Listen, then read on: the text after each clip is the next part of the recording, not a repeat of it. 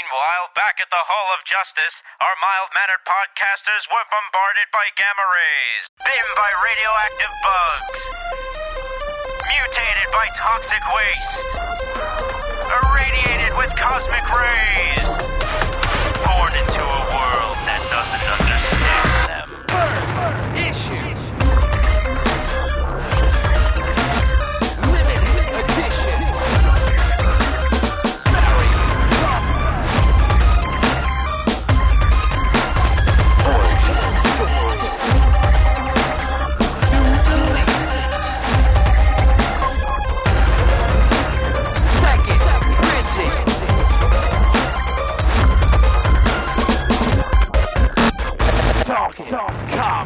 Hello, it is Friday, February 17th, and you are listening to Talking Comics. I am your host, Bobby Shortle, and I am in the house with a returning Steve Seigh, Hello.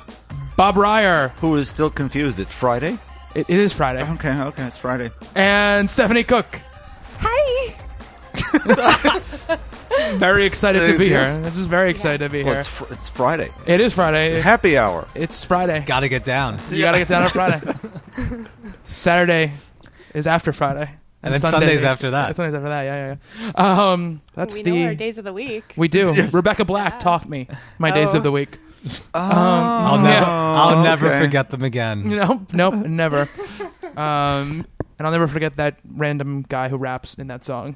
It's very weird. Or the, ra- the random guy that writes funny stuff. That Yeah. guy, you know him. yeah. Oh yeah, that guy. Yeah, that guy. Guy. You guys should have been here for the pre-show Andrew. conversation. Station, yeah. Yeah. Chris Andrew. He's, yeah, the, yeah, the great. Chris Andrew guy. Chris Andrew. Well, something. no, his name's Chris Lilley, Summer Heights High. Yeah, you know But that I didn't now. know his name at the yeah, time. you Googled it. That's Yeah. not I, fair. yeah, I know. She goes, But it you know, was- that really funny guy who you who think is really funny. He's like Andrew or Chris. Chris or something.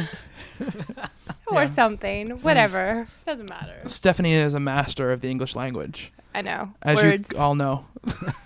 with my pronunciations. Yes. I look forward to hearing her talk about writers' names later in the show because it's always a good time. Maybe we can learn a little bit more French. Maybe we could. Yes. Maybe we Yes. could. We we know bonjour. Yes. That you do. Yeah, I, we- I'll write out. I'll, I'll do one of my book of the weeks in French. No, I won't. Ooh. You know, No, I s- won't. s- segment our audience. Um, uh, so uh, yeah, so we're gonna talk about conflicts in a, in a couple minutes, but um, so this week uh, we're gonna do a little video game stuff, Bob, for a Okay. second here. Um, I'm not gonna talk I'll about go to Skyrim. the though. bathroom and I'll be right back. I can't talk about Skyrim anymore because it, it's like it's like heroin. I How can't many- talk It about it is. anymore. How many hours in? I am Too like many. now we're talking about it. I know Sure, why not? 52 hours in, which is like half the amount that Stephanie's in. Yeah. Yeah. Shit. And it's more like a quarter after I played for like another entire week after last week.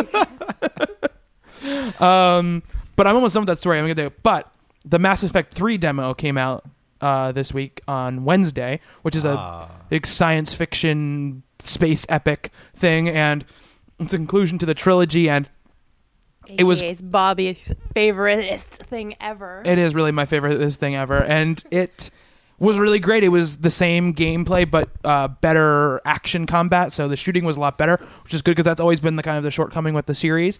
Um, but all the dialogue stuff was great, and um, there was a really cool scene. They they kind of skip around the story a little bit, just not to give anything away, but they show you the opening, which is balls crazy, and then they um, s- shoot you ahead to like a side mission.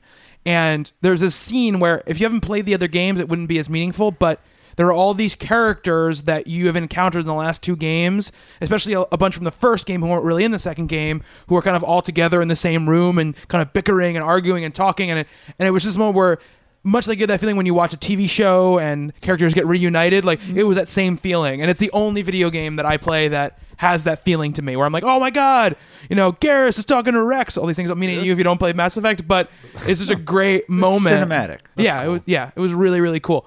Uh, and the gameplay was was awesome, and it was Mass Effect, but with a slightly tighter twist on it, which I was I was happy about. I was really happy about that. Um, yeah, so that's oh, we'll, we'll step away from video games. That's, no, that's fine. Some That's something actually fine. of note, uh, video game world that um, the Simpsons arcade game Oh yeah, was that's true. finally after That's all this time. I don't know how it took so long. Yeah. but it was finally released and um, a purchase that I made. That I believe is very worth it. That if anybody's on the fence of getting a PlayStation Plus uh, package, Mm-hmm. the fifty dollars for the year. Um, in all honesty, it's worth it because not only do you get access to a lot more demos and uh, materials, but the $50 price tag is ridiculous because upon signing up, I must have gotten at least like $120 worth of free stuff. Mm-hmm. So Yeah, you get a lot of and games. and every week like I just got uh, Far Cry 2 for free. Mm-hmm. I got like four four full-length games, $30 games Mm-hmm. for free. Right. So, pretty For- awesome. for a dollar a week. Yeah. That's a hell Basically, of a purchase. yeah. Yeah, and um, not to mention the fact that the online functionality is much faster. Mm-hmm. So it's a, it's a good incentive to buy it. I, I, it's much cooler than the Xbox Live membership where they don't give you anything. Yeah, but another thing uh, for me is that I feel like Xbox Live's setup is so much better. Oh, absolutely. Than PlayStation, so I don't feel bad about paying the fifty dollars because what they have there is so functional, and I know where everything is, and you know it's. In PlayStation, if you want to play a multiplayer game with somebody, it's the, the biggest hassle in the entire world, you know. And Xbox is very very easy. Yeah. Um, the only thing about PlayStation Plus, I do agree that they give you a lot of stuff, but the only thing for me is I don't necessarily want the things they're giving me. Like I'm never gonna like Far Cry 2 might be a cool game, but I'm never gonna play Far Cry 2. You know, so like let me pick the game I want every month, and then I would sign up in a second. Yeah. You know what I mean? Um, it's cool to give it to you, but it's also like like Rhapsody, where you get as many songs as you want for ten dollars a month, right? But once you just don't subscribe to it anymore, it goes away. You don't have it anymore. You know, so which is I mean, it's nothing nefarious about it. They're still giving you free stuff Yeah. that you can play. Um, it's just for me, it's like uh, let me pick. Like, oh, I really want to play. Well, because this game Journey is coming out next month, which is uh, Steve sa- Perry? no, yeah, yeah. Oh, sorry. Um, same company as the guys who made uh, Flow and Yeah, I um, want that. Flower. Really looking forward to that. Like, I would love Game to get that about game. insurance companies? I would love to Sorry. get that game for free. You know, it'd be like, okay, you know, like this is the game I want for my PlayStation Plus membership, but instead they're going to give me like, you know, I don't know, yeah. I'll give you one I of hear the you. Zombie Kill Arcade. I'm like, okay, that's cool, but I got Final Fantasy V. for That's free cool. The other day. but are you So- are you ever going to play Final Fantasy V again? You know, I might. So ha. Well, then it, then it would I work have out for a you. PS1 version. You can totally have it.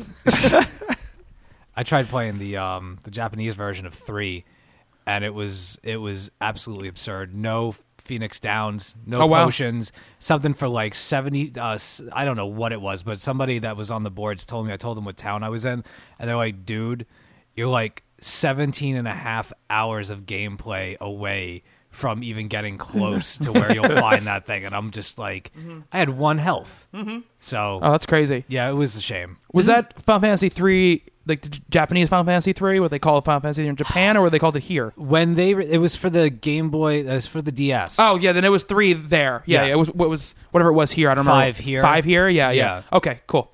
Yeah, I hear that the game is very hard. it was insane. Yeah, and I was really, really enjoying it. And then it just, I hit a brick wall, and there was no way around it. right. So Back in the day, they used to either not release games in Japan that were too hard for mm-hmm. they thought were too hard for Americans, or change mm-hmm. them. Like M- Super Mario Brothers two in America is not Super Mario Brothers two in Japan. Really?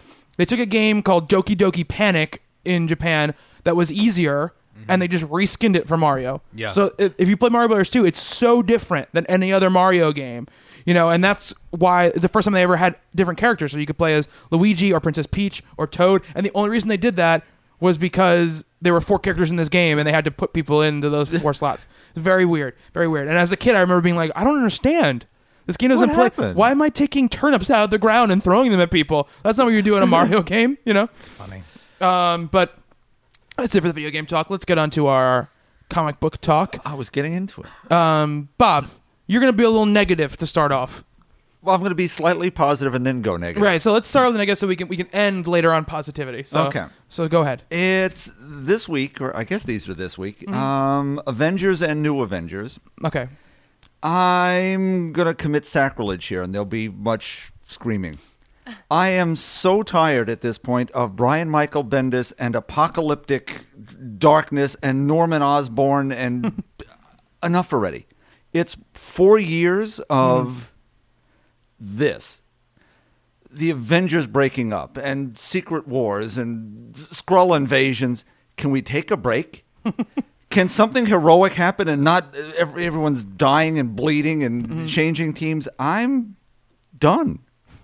Really? I will never. I can't stop buying these. I've got every Avengers at home. I've got one sitting in a box at home. Oh wow, I'm not not buying these, but I he's leaving soon. he is leaving very soon. Yeah. Thank Odin is all I'm going to say. I enough, just enough. I, I, I await your brickbats here, but I've just had it. Well, I'm not reading any, any of his Avenger books, so I can't really speak to those. I mean, I love him as far as his Spider-Man work. Like in Ultimate Spider-Man, I think he's awesome, and um, I love the way he writes Spider-Man. I love the the the the wit and the sharpness of his dialogue. You know, I love the mammoth like back and forth he mm-hmm. has as a Spider-Man writer, and I really think Brilliant is very good as well. I haven't been reading any of the Avenger stuff, so I can't speak to it. I mean, you want to tell us a little more, and you don't have to get too spoilery about it, but Right. why in detail why you're not enjoying them? Well, what there's this sense of foreboding and ominousness, and that's great. Mm-hmm. But you can't ratchet up that tension month after month after mm-hmm. month, year after year after year without release. Mm-hmm. Hitchcock made movies as crazy suspenseful as they were. There'd be a release and a laugh. Mm-hmm. There'd be a romantic moment. There'd be something. This is Sturm und Drang over and over. Let's blow up Avengers Mansion, Avengers Tower, Avengers Satellite, Avengers this, helicarriers, crash them into the city, blow up New York every month hmm. For years. you know, and, and now the, the Avengers are Norman Osborn.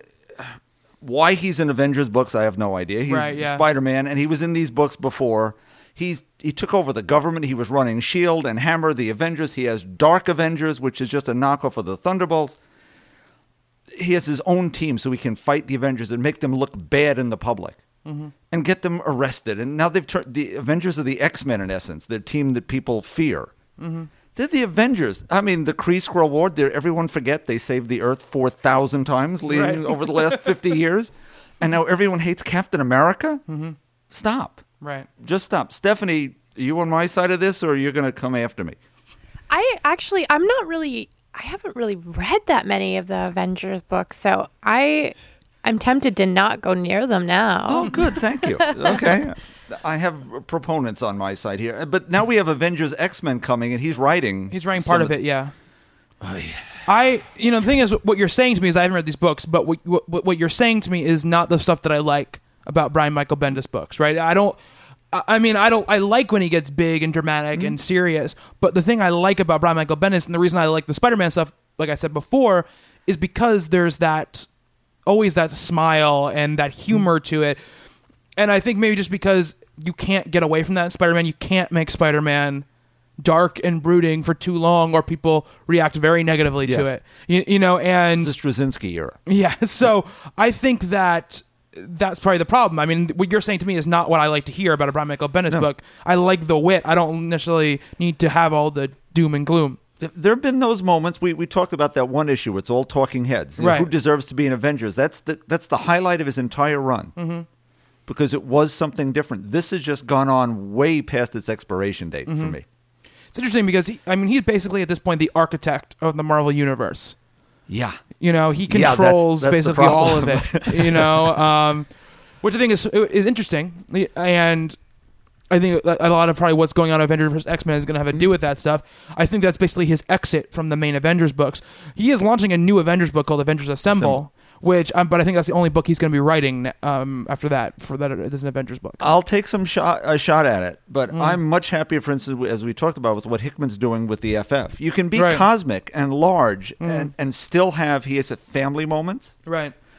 The kids and the future foundation, all the Mm. rest of it. This is just mired Mm-hmm. in oh, how many Avengers can we kill? Who can get buried in the rubble over and over and Right. over? Do you think, despite his very high standing, obviously in the comic book world, that he maybe feels like because he's writing what is basically the most important book in the Marvel Hmm. universe, that it has to have this serious, dour tone to it, or if people won't take it Oh. Seriously? he, he needs to be thought of as a serious writer. right? Yeah. But now, again, I'm the graybeard around here. so, okay, when Stan and Jack were doing the FF, and it was the most important comic book on the stands, Mm-hmm. Yeah, you had the Galactus trilogy, and then you had one off issues of lightness. Right. Mm-hmm. And it didn't cheapen, it enhanced what came before and after. It never stops to take a breath. Right. And I'm sure, you know, I'm the voice crying out in the wilderness here on this one. Right. But I'm willing to take this crap in the woods and say, okay, I'm I'm done. Who's next? I'm I'm Right. I'm gonna start ranting here. So It'll be interesting to see who's next on the Avengers, who's on Yeah. the main because it's gonna be somebody big. It's not gonna be somebody it's small. gonna have to be. Yeah, you know. So we'll we'll have to see who it's gonna be. What's the the positive spin you have for this week? Okay, it's DC presents number 6 and uh, the first five were Deadman, another Yeah. old character sort of reimagined, and here it's Challengers of the Unknown, which a couple of weeks ago were talking about things that should have been a TV show. This is one of them. Um, what we have here, it's Dan Didio and Jerry Ordway, who did Shazam for uh, DC for years, and it did All Star Squadron, Superman, such as that. Challengers were created in the 50s by Jack Kirby, and it was four fellas, just friends on a plane, crashes. They miraculously survive and decide they're living on borrowed time. So they'll just do all sorts of crazy crap because they're living a life that they shouldn't have anymore anyway. Monsters and weird occult stuff and all sorts of crazy things. And they've adapted it here. We, we begin with a, um, plane flight to some you know, survivor kind of show plane goes down. They find Nanda Parbat, dead man. We're, we're connected here. It's sort of a Shangri La place. We've got some monsters, some cults, some screwy stuff. Can't go too far into this. It is just a light, airy read. Still some horror, still some good monstery stuff, and it's really a heck of a lot of fun. Now uh, they only go five at a time. Well, that's what they did for Dead Man. That's what they did for Deadman, and I think that's what, I think that's their plan. Um, I didn't read all the Deadman run, but I read a couple of them, and those were very good. Um, I read this issue right before we started recording, and I liked it. Um, it's very light. It's very great. It reminds me of the style that it's Dan Didio, um, the Yeah. style that he's writing on OMAC, the the three issues of that that I read. Um, there's nothing wrong with that. There, there is a lot of mentions to Oliver Queen in the book. Um, a lot of mentions who's Green Arrow, which we'll kind of talk about later, actually. But uh, I found it interesting, and I, I think that it. I don't know that it communicates that idea that you were saying before about the old one that well, because there's a little bit more cosmic stuff, not cosmic, but supernatural stuff happening, and they get into that very quickly, and so it doesn't feel to me like, oh, w- we shouldn't be alive, so let's do this thing. It feels to me like, well, we had this really weird experience, and these people said you got to do this thing, so we better do this thing. You know, that's Right. I think where you're going to end up here is probably by the third issue. Mm-hmm. You'll end up where, where before it probably took them three pages back in 1957 Right, yeah. to just say, well, here's what happened. Let's go. Let's have an adventure. Uh, yeah, we're, we're going to play this out. Mm-hmm. So uh, I'm going to go over a second issue and hope it isn't a placeholder, which we've found Right. a lot with second issues now. yeah, it's true. I mean, one thing is going for this is that it's only probably gonna be five issues, so there, there's not really much time for placeholders. Yeah, they better move it. Yeah. Um, yeah. I like the idea of it being characters that can't support their own books getting little runs. Mm-hmm. I think that's a cool idea. Um, Steve, what do you got for us this week? Um, this week we're gonna talk about girls. Girls, girls, girls. Um, well, a couple weeks ago, uh, we talked about a book by the Luna Brothers called Whispers Mm-hmm. that uh, I'd really enjoyed. And uh, just like anything else, uh, movies, music, you know, if you like something so much from somebody, you go and you check out their other material. Absolutely. So, uh, I got my hands on this. Uh, they just recently released the complete collection. Uh, I think I'd actually mentioned it a while ago that it's uh, it's got these black, slick black pages to it. Uh, very, very, uh, just a great, great presentation uh, for the story. But um basically what happened with this book is it's a really it's the entire thing it's the complete series it's fairly large it's at least like 26 issues uh in one collection i read uh the first issue the night before uh, i went to sleep i woke up the next day and i read the entire rest of the series in one sitting Wow. yeah. Um it was so I I I I always go on and on on the podcast about how good things are and stuff like that. Um I've never since I've been reading comic books, I've never read anything like this before. Um it was so engaging and and the characters are so flawed and that's one of the things that I'm noticing that they can do is they write these flawed characters that are really interesting to read about. Um, the main character, Ethan, he's an asshole. He's a total asshole. Um, the setup of the story, I don't want to get too into it because it's just too good to spoil anything. But um, he's, you know, he's typical uh, towny kid. Uh, people know about him. He has friends, but he, they, you know, they like him. They don't like him. He's kind of a jerk, and he's always got sex on the brain. People are talking to him, just saying normal things. He's interpreting them as another. Um, there's this one scene of some woman asking him to uh, to feel her melons. She's she's in the, the grocery store, and he's you know obviously he thinks that he wants to, her to feel her breast, but no, it's normal. You know, you just you're not listening. Right, so yeah. anyway, he goes to a bar and uh, he gets wasted. And he basically stands in front of everyone within this bar. And it's a small, small town. It's a very, very small town. And everybody knows each other. Everybody has to interact with one another in a daily, you know, capacity. And he basically flips out and gets fed up with all the women in the town and tells them off one by one, pointing the finger in their face. You're a bitch. you sleep with everybody. All this stuff and everybody's like you need to leave. You need to get out of here. And he leaves the bar stumbling drunk gets into his car and as he's trying to make his way home to sleep it off a naked woman comes out of the woods. And he's like you know are you okay? She's not speaking. Um is anything wrong? Again she's just something is clearly not right with this woman. So and he wants to help her. So he takes her home and as the car is pulling away, uh, we see two people come out of the woods and they've got a gun and they were searching for the girl. Um, and that's where they leave you for the first issue. So when I read that first issue, I was like, oh, like, you know, where's this going to go? Um, the book is filled with uh, symbolism for the relationships between man and woman, um, the need for both sexes in the world, uh, especially in forms of reproduction. Um, and there's also a heavy, uh, I just mentioned reproduction, there's heavy, heavy, heavy themes about how human beings in general populate the world and how we reproduce and how men need women. And um, I'll go a little bit farther in the plot. Basically, um, there's more than one of these girls. Um, and it all has to do with men not being able to be trusted, not being able to be left around the company of beautiful women.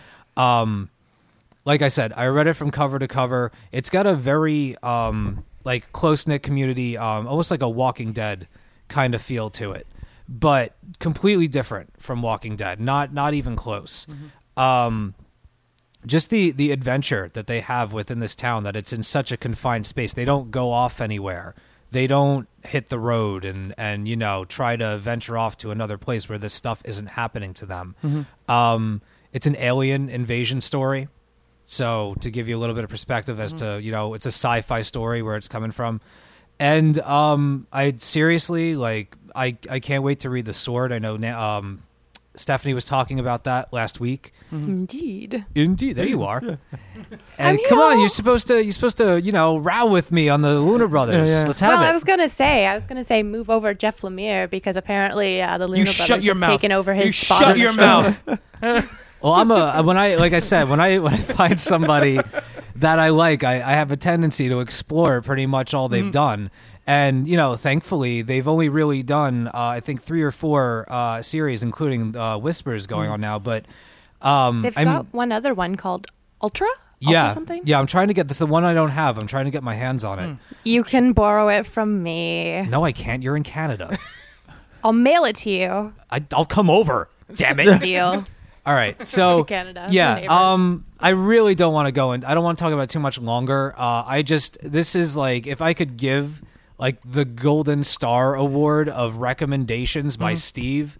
This is a yeah. It's a long title for It your is. You award. get a Yes. star. this We'll is mail it. a It's going to be engraved all the way around Yeah. it twice. Um, if you The Stanley like, Cup. if you like solid writing and solid character writing and character interactions, it's scary, it's suspenseful, it's weird, it's trippy, and it's really, really poignant and Mm-hmm. meaningful. It's got a lot of themes in it that are very like broad in mind kind of themes. Like Mm. this is not just your typical comic Mm-hmm. book. This deals with some really big questions of men versus women, uh, our populating this planet, and what is who who has right to a planet. Why, like you know, why do we like if something foreign is introduced, if something comes in, if something was to land here, the first thing we would do is destroy it and dissect it. Right. Why, you know, we're here. Why wouldn't anything else be able to be here as well? Um, so honestly, uh, Luna Brothers girls get the complete collection. There's no way you're going to be able to read an issue and then just oh, and then just maybe pick them up later.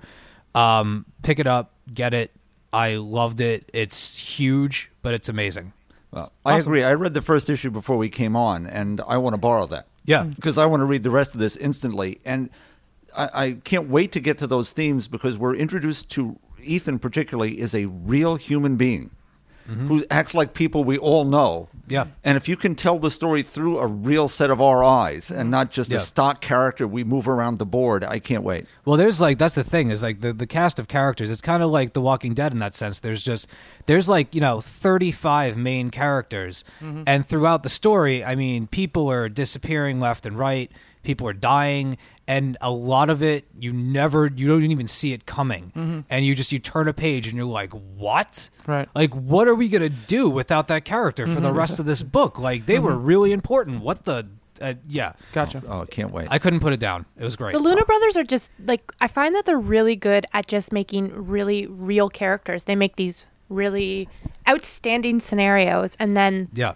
they do a really good job of putting like someone who could be your neighbor into the story. Yeah, it's it's real people in extraneous circumstances in a sci-fi setting and they do it really really well. I would love to see this as a miniseries or a movie, but they would only screw it up because one of the most important aspects of the book they would have to change because people just would not be able to deal with it. And if they change hmm. that, it would lose all meaning. The whole the whole overarching theme of it would be lost. So pick up the book, read it. Fantastic ending. The final page was so satisfying. Awesome. Yeah. That's good to hear. That's great to hear. Um, Stephanie, what about you? Um well, I went a little bit different than everyone else. Period. From all our podcasts. yes. Um anyways, so I decided to uh go down the path of an actual sort of book. Um anyways, this What book is by the of author of The Invention of Hugo Cabret, who is uh which is by Brian Selznick, who wrote um, wait, what am I talking about? Oh my god. Am I drunk? Anyways, so Brian Selznick, he wrote The Invention of Hugo Cabret, and he Right. has written this book as well that I'm going to talk about, which is Wonderstruck.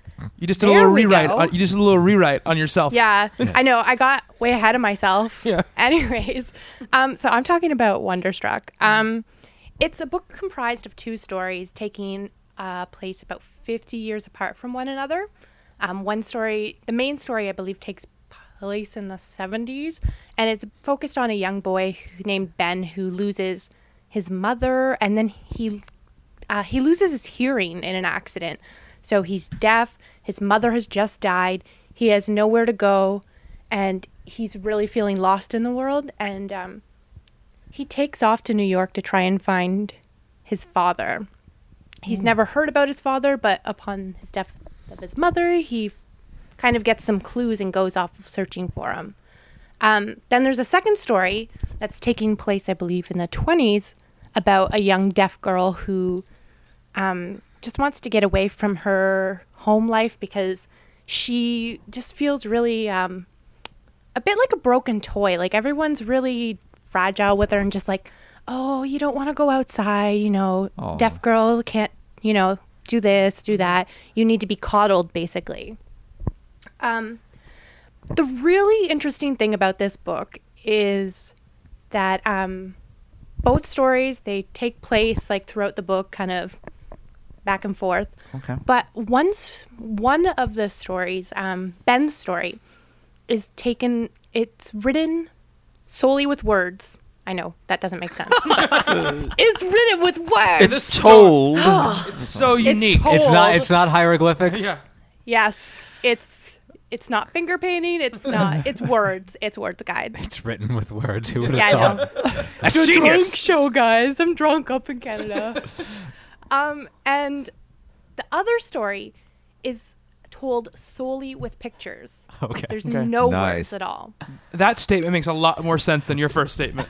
Thank you. Thank you. One written with words, one written with images. Guys, you're not going to believe this. I read a book. It was all words. Wow, what a concept. Really? You've been Um, ripped off, man. Yeah. I don't know if you guys have seen the uh, Hugo Cabret book at the bookstore, but it's this big honking book that would make um, George R. R. Martin's books look small. Wow. It's like, Good one. it- yes, Small. it's it's. Shut up, okay? I'm not good with words tonight, okay? Yeah. I'm not very eloquent. Is that the word? Yes. Who knows? That's- Who yeah. fucking That's a, cares? it's a good word. Anyways, so it's this massive book, and when I first picked up uh, Hugo, for instance, I was like, "Holy shit! When am I gonna have time to read this?" And uh, Wonderstruck is the same way. I was like, "Oh my god, when am I gonna find time to read this?" But because it's um, written, it's partially written and partially uh, illustrated, and there's large chunks of the story that are illustrated. Um, you can probably get through the book. I got through it in a little over an hour. Um, anyways, long story short, and long story filled with words that don't make sense. you know, abbreviated, abbreviated. It's funny. This whole time you were speaking all in words. It was crazy. I know, I know, right? I don't know if you could call them words. I mean, do they have to be in the dictionary to be considered Abbreviated. words? Because I think I'm making some up. Yeah. Um, Go for it. anyways, breath. Um, let me see. It's it's this really great story. It's kind of geared towards I think a younger audience, but um, I mean it's told so such in such an interesting way, and um, it makes for a really great read. Wow. I'm so out of it. I can tell. Read the book. God, I had this whole like elegant speech all planned out for it, and I'm like, everyone's gonna want to read this after I talk about it. And now everyone's like, is she dyslexic? Like, is she illiterate? Like, She is she just, like, picture dyslexically. books? Yeah. Uh, she said this book is all words. Um, So pretty words. I, They're colorful. it's not. I only understood though. the second half. I know. I am so sorry, guys. no, it's, Um, it's hysterical. Now, did the two stories just They- contrast and compare, or do we connect at some point? What? Yes. Wh- Um, okay. At one point in time, the stories do come together, and um, then it becomes a lovely mix of words and images. Oh, good comeback. Oh my god. Um, Switching up the game. it's not. It's the interesting thing about the drawings too is that it's not like um, They're all done with pen. it's all done with pencil. Oh, sorry. Yeah. You were close. Whoa. Yeah, um, right like it's there. all just like these sketches and you can see how much time and effort went into each drawing and it, it's so beautiful. Like it's so well done. It's so incredibly just breathtaking. It's definitely worth picking up. And if you can't afford it because it is like it's a hardcover it's a massive book and you know if you can't afford it go to your local bookstore and read it because you'll be able to get it done in like you know the time it would take me to normally just browse. Yeah, I'll have an So- espresso and just you mm-hmm. know steal it for an hour. yeah exactly. Yeah, I exactly like that. I like that plan. Very nice. or at least read the first little bit it's seriously worth checking out Read the word part. my- Look at the picture part. yes Okay, I need instructions. If the book has words in it, you know that you've picked the right one. it's the one with words it's the one with words. You gotta read it. Guys, I don't know what to do. All these books have words. I don't know what to do. which one do i read Yeah, let's let's go up to the information desk at Barnes and Noble. I was recommended this book. It has words in it. Yeah. Can you help me? It's all it has words. pictures too it has pictures. So you're looking for a picture book no quite No, I'm looking for a book with words. It was on this comic book podcast. So you're looking for a comic book? No, no, it's not a comic book. Oh, just words. Just show me where the words are. Anyways, Um, so I what was the name it. of the book again? Wonderstruck. Wonderstruck by Brian Selznick? Brian Selznick. Selznick. Okay, cool. Um, awesome. Great And it's- job. Yeah. Yes. that was definitely one of our, Aye, aye, our more entertaining segments. Absolutely. Yeah. Um, We have to bottle this one. yeah. I know. I shouldn't be drinking so much. So um, I'm gonna try to not speak that way for Does my your book have words in it too? pick, yeah. my book does have words in it, um, and also has pictures. Whoa! So it's what we call a comic book. I Wow! don't know if you guys know what those are. mind. What a segue. My Yeah. God. Um, I'm gonna be talking about uh, Scarlet Spider number two uh, by Christopher Yost and drawn by Ryan Stegman. It's um, obviously number two, so they just started this last month. Um, it's not the Scarlet Spider from the '90s, so it was Ben Reilly. Um, it is, however, another Spider-Man clone. Is the other Spider-Man clone named Kaine, um, who is kind of the evil clone. Aren't they all named Kaine when they're yeah, evil? Yeah. Yeah.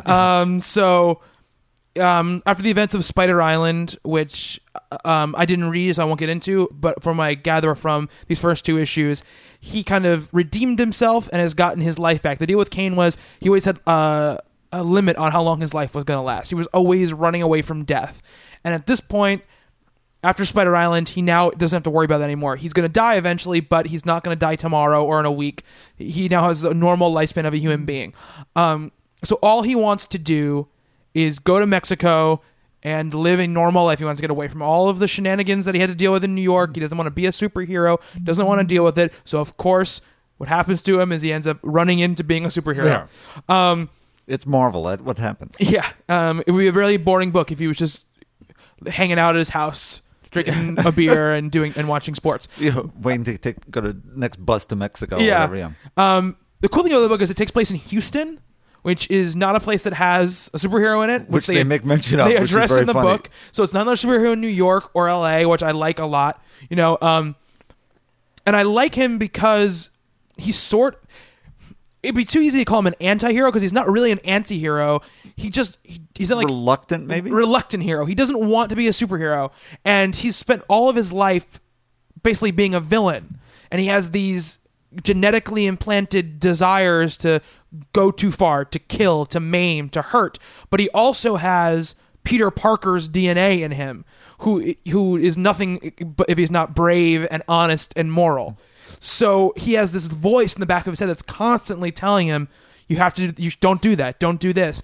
And his kind of fight with that other side of his personality is very interesting to me. And um, he has a great line, which is my favorite lines in, the, in either one of the issues, which is um, he runs into the villain of the story, and the villain says, "Oh, good, I've always wanted to fight a superhero." And then Scarlet Spider says, I, "Well, I have bad news for you. I'm not a superhero." you know, and and the thing is that he fights dirty. You know, he doesn't. He, he, mm-hmm. there's no. He doesn't have rules. He shoots a gun mm-hmm. in the Yes, episode. very in the, shocking. in the issue.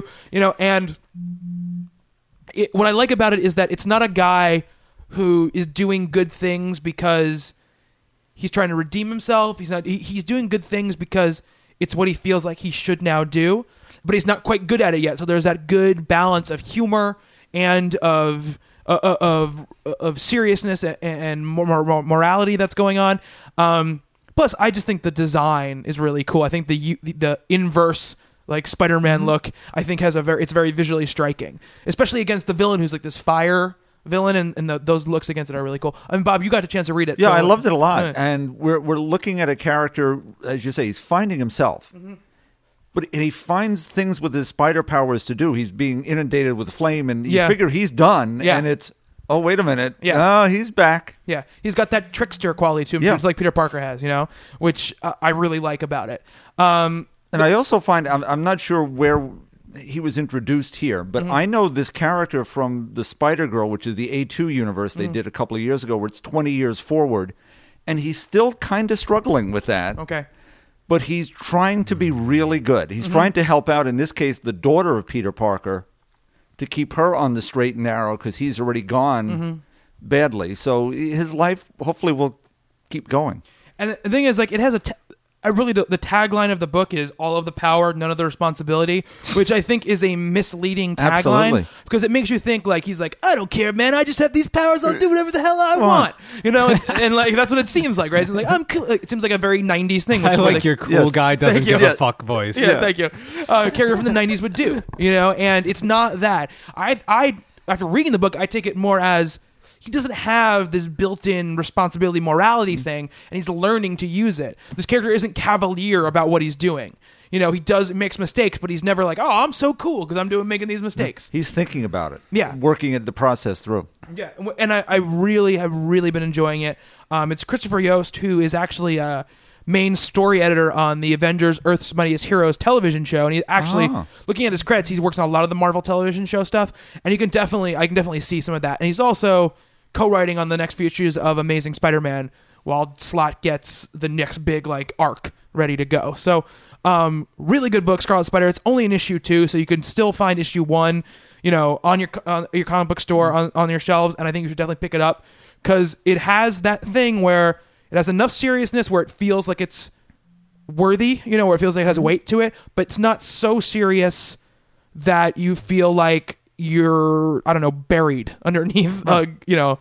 And his moment of heroism, I don't want to give too much away here, it really comes out that way. Yeah. It- because where he's coming from that other darker place. Yeah. And it's, wow, what a, what a switch. Yeah, it's a very good arc, and it. it I don't know where they're going to go from here because I feel like they've started to establish him as a character now. So I don't know how they're going to keep playing off of these things, but I hope it continues to do that. I'm excited to read that. I have um, issues one and 2 Mm-hmm. I haven't gotten to them yet, but I do have them. Now I want to read them. It's really cool, and I, I'm really excited because when I f- picked up issue one, it was kind of like I'll get this issue one so I can talk about it on the site because it's an issue one. We should talk about it. I'm probably not going to like it. That was what I thought about when I picked it up, and I read it and I really enjoyed issue one, and but I enjoyed it, and I was like, when I saw issue two, I was like, oh, I guess I'll pick that up. And now, um, you know, I'm in for the the the halls until it, you know, obviously, unless it goes very far south, but I don't think it's going to. Um, so that's my book of the week, Scarlet Spider. Um, Now Let's- with words. now, Now with with words. um, so Steve, Wow. Yeah. you are gonna do a little off the beaten path. Yeah, we're going to do a little quick off the beaten path. Um, so, my uh, friend Rob, who is, I believe, the co owner, I think, if I got this wrong, sorry, dude, uh, of Tour Comics, where I go to get my weekly Wednesday fix. And um, he has a, a pretty good um he he predicts things when i go in there. He'll tell me what's going to happen in the industry.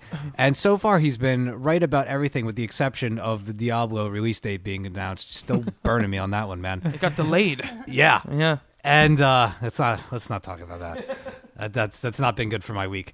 Um but when i was in the store he handed me um a adventure time number one where it's by uh kaboom the publishing company and adventure time is a cartoon show or a cartoon series uh, from the cartoon network now, what the show is, it's really, I've tried describing it to my friends, and it's impossible. It's one of those things that you just have to watch to understand. Um, we were talking about Avatar a couple of weeks ago and how I was saying that that was like my favorite cartoon show as of mm-hmm. late that I actually sat down to watch the whole thing. I was interested, it was I was engaged in like I went and I bought the I bought the comic from him. I went home and I read about half of it. And I'm like this is really cool. This is really funny. This is different, but I'm I'm missing something. Mm-hmm. So I was in Target and I saw the first season for ten bucks. So I mm-hmm. picked it up. I popped it into my DVD player. I have I'm almost done with it. It is so up my alley, so funny, and just so absolutely creative. Um, basically, what the setup is is it's a 12 year old child and a dog who has the ability to grow and stretch and change his body into different things. Like if you need a key to get into, you know, to pick a lock, he can form a key with his hand, so on and so forth. Um, now, what it is is they live in a world that it's not a video game, but video game rules apply, and the citizens of the world are the video game are the characters. So, like, Reboot. what? It's like reboot. Yeah. What's Reboot? What's reboot? Is that that horrible What? CGI, like ugly artwork show? Oh my god. Uh oh. The- we're not even gonna go there. If you don't know Uh-oh. what reboot is, then Don't- like no, we're no. done. None- Carry on. None of us know what it is. I think Help I, us How out. None of you know what reboot is. I think is? I know. Go ahead. No, I'll wait. Tell Go us. ahead. No, no, it's basically. It, I, I thought everybody watched this show in the '90s. That's basically why I brought it up. it basically they're the characters like from your video games, and they they get like called into the computer games, and they fight like the players, like Us. Ah. No, I don't know what that is. All right. Well, it's not really like that. Like, for example, you have like a you know like a, a shark beast and uh, and something else. Like you can, they're your neighbors, but they're always looking to do like dastardly things. So you you can kill them on a nor on a daily basis, and they'll respawn at midnight. So um, basically, what the setup of the comic book is, because that's what we're here to talk about, is the um the character i mean if you've played video games and you've or you like lord of the rings you've heard of the lich king. This undead uh king that basically is born of like putrid vileness looking to poison the world. And he has this magical bag that he's going around the world um their world is called Ooo. And he's going around Ooo and basically um sucking it up into the bag and uh, there's a whole nother world inside of the bag where Ooo is all putrefied. The rivers are now sewer sewer water things like that. And everything including our heroes are getting sucked up into the bag. Uh, the villains are no longer the villains. The villains are now your friends and the citizens are coming together to fight the lich king because you're all like your whole world is disappearing. Even though like everybody understands the relationship. Like you are an enemy they are the heroes. It's your job within this world to torment the heroes. Um it's really creative. It's super fun. It's really really really like tripped out is the only way to really describe it. Um, the main character reminds me of my my friend michelle's little brother. Like the way that they speak they have their own language. Um, they curse on the show but they don't curse. They'll they'll use like a different word. Like they'll use the word flapjacks instead of the word you know use your imagination. Right. and uh it's just it's really cute. It's got a little bit of ren and stimpy to it like ren and stimpy always had those characters that were like touched with a little bit of madness mm-hmm. that they'd be talking normal one second and all of a sudden you'd hear like that old radio music and they would mm-hmm. just zone out Yeah. and you'd hear like that old radio dial turning and they would go into this like speech about killing grasshoppers mm-hmm. or something like that this has that it's got that weird weird element to it But a little, little bit of Calvin and Hobbes too. Absolutely. Absolutely, Calvin and Hobbes. Uh, lots of imagination. The characters are really funny, and it translates really well. Um, they took the they took the show, which I'm totally addicted to now. Uh, they took the show and they managed to put it into a comic book that still feels like the show. Sometimes it loses a little bit in the translation, um, and especially something with that's just so off the wall and doesn't necessarily have borders. Like they're not like you could do anything you want in this world.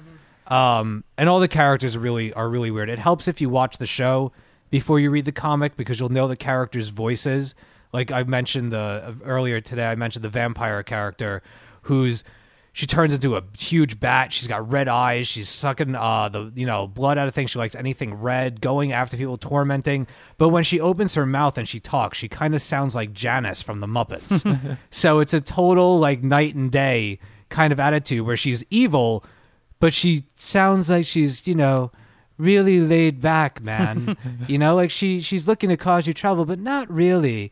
And it's it's it's funny for me. Yeah. um but anyway uh it's sold out everywhere. On the first day it sold out online. It sold out in stores uh, across the country and whatnot. And it was a huge huge success. Um so if you're a fan of the show or you want to read something that is just fun um and kind of crazy uh pick it up give it a whirl it's uh it's i don't know i like it Awesome. It had a great sense of fun to it. I, I don't know the show at all, but I was really into the book. It is just a hoot. it's really weird. Like there's a there's a character that's a he's like a lumpy cloud, and the the way he he talks like somebody who would be on drugs. Like that's just his voice. And I'm watching this whole episode, and they didn't say his name. And then at towards the end, they actually name him, and his name turns out to be LSP. you know? And i'm like oh my god. Like they're really going there with this. And it's it's good fun. I haven't since not since avatar have i consciously sat down to watch a cartoon series that wasn't comic book character related that i'm like i can't stop. And they're only like 14 minutes a piece so you can just blow through them You know, um, there was an episode where the whole time they're taking this sweet little character around with them on an adventure. Wouldn't hurt a fly. Doesn't know how to adventure. Doesn't know how to like you know. Doesn't know that what they're doing is only screwing things up. And they give this big rousing speech about how they're a good adventure at the end. And at the end of the episode, the character dies. Oh, It just dies. and there's no follow up. Like it just dies and they look at the camera and they're like, "Did she just die?" And the episode ends. And that's it. Like they just left it right there and I cracked up. I cracked Nice. up. It was it's a really it's a fun fun uh franchise. Definitely give it a, a whirl, especially if you like um Dungeons and Dragons, video games type of stuff. It's got a lot of those elements to it. It's a lot of fun. Awesome. Adventure Time number one. Yeah. All right, so we're going to take a short break and we'll be right back to talk about some comic book news. Teenage Mutant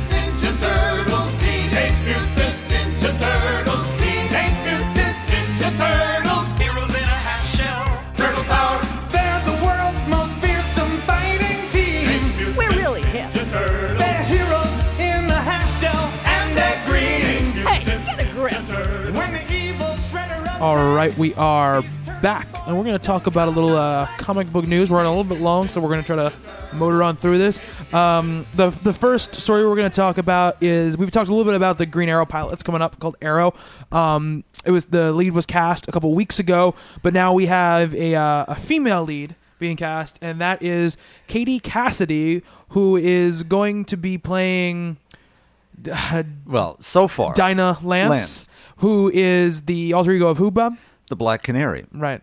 So you want to explain to anybody at home who doesn't know the Black Canary is who who she is? Oh, we- we- we're talking about the modern Yeah, version of I this. would assume. I don't know, In, in essence, was actually the the Earth One was actually the Earth Two Black Canary that ended up here through some wormhole in a Justice League JSA crossover, but then it turned out to actually be her daughter who was in some pocket universe. And anyway, Only in comic books. only in comic books can all this happen, where you can give birth to your own daughter Yeah. backwards in time. Uh, But anyway, Yeah. in the classic uh, Neal Adams, Denny O'Neil stories in the 60s, 70s, it was Green Lantern, Green Arrow, the Black Canary, finding America, finding their own inner turmoils hmm. played out on the larger stage. It was a great series of stories. They ended up married. They mm-hmm. were an item for years.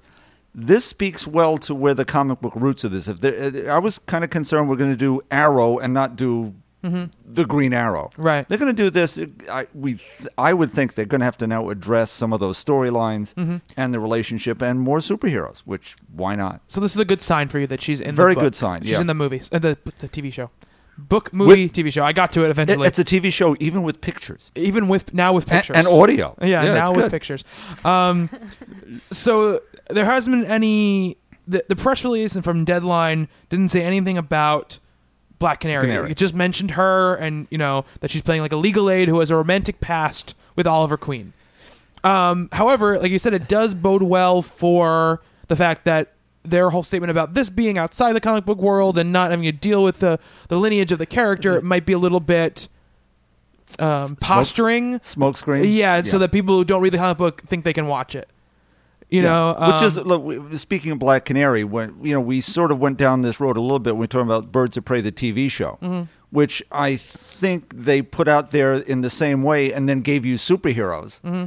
And three butt kicking women that people didn't want to see after the pilot. Right. Mm-hmm. was just sort of, Ugh, I don't want that. I want soap opera. No, you're not getting that. You're getting something else. right. I have to hope they'll continue Mm-hmm. broadening this. Why would you introduce Bruce Wayne but not have him be Batman? Right. That's yeah. Yeah, I know. Um, as far as the actress goes, Steve, I know you don't really know Green Arrow that well or who this character is, but you know who the actress is. I do. Uh, Katie Cassidy. I mean, the only place I know her from is Nightmare, the Nightmare on Elm Street remake. Is the only place I really know her from. Um, is she a good actress? Are you looking forward to this? I hope um I hope that I'm not getting this wrong. I do believe that she was a character named Ruby on Supernatural. And if I'm right, um she was one of my favorite characters on the show. Uh she wasn't there for too long, maybe a season, season and a half.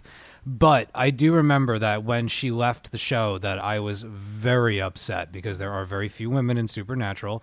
But also um that she she was like she was damn good. Like as far as like a like a villain, uh, like a henchman Mm-hmm. type character, uh, she had a really good presence. She was really um, she was like devilishly evil. She was sexy. Like she she had a really I, I really enjoyed her her role. And if I'm not thinking of the right character, then screw I me, actually just but- looked it up, and you are right. It is Yeah. Yeah. yeah. Her, she, one of her then then in- uh, then you know what? Then I'm all for it because she owned that role, and for a while, um, she made that show more more than what is it kept me it kept me interested um in her character, and she made that plot line like she she was the essence of that season and that story.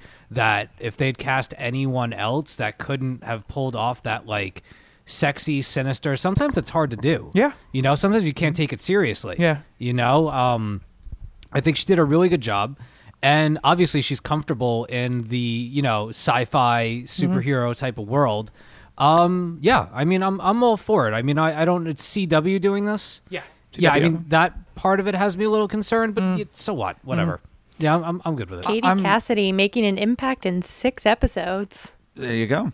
of Supernatural, she's only in six episodes. Wow, Yeah. that's crazy. I mean, that speaks well for her. Then, I mean, she's a See, fox. Let's be fair. I, She's I don't gorgeous. know. Like, I- I'm going basically on what you guys are saying about her because I don't know. I'm just looking at the picture, but from the information I have with like Supernatural, A Nightmare on Elm Street, Harper's Island, and Melrose Place, I'm kind of like, eh, not so much. But I mean, I'm willing to give her the benefit of the doubt if Steve Well, says she's awesome. That's right. and I do. And uh, that makes me feel better about it too because Dinah here has to be as strong a character as Oliver Queen, who is a really larger than life. Sort of, as created, he was a Bruce Wayne knockoff. Right. well, So he's huge. She's got to go toe to toe with him constantly Yeah. and take him down a peg when need be. Well, let's put it this way: I've I've seen every episode of Supernatural to date. I've I've watched all seven seasons, you know, or through the seventh season, and there's a lot of characters that come and go. I remember Ruby. Mm-hmm. I don't remember a whole bunch of other characters, but I remember her. Mm-hmm. So if I remember her as burnt mm-hmm. out as I am, then she definitely made some kind of an impression on me. And if she's going to be entering into that territory again, where she's going to be doing like TV, comic book, sci fi type stuff, she's right at home in there. So, you know, Yeah. let's give her a try. I I'm also wa- seriously giving you the benefit of the doubt here because I'm looking at Well, you should. filmography. I'm your friend, for and Christ's it is sake. shit. Well, look, Like I'm Monte I'm Carlo, I'm look. Gossip Girl, Melrose Place. You love Melrose that's- Place. Don't, don't, Black Stephanie. Christmas. You, Stephanie, you're killing me. No, no, I had high I know, hopes here. I know. I'm worried. I'm not going to look at it anymore. I'll tell you right now, I'm gonna, I'm gonna lose my man card when I say this. Not if I've already You watched lost it already. Place? No, not Melrose Plays.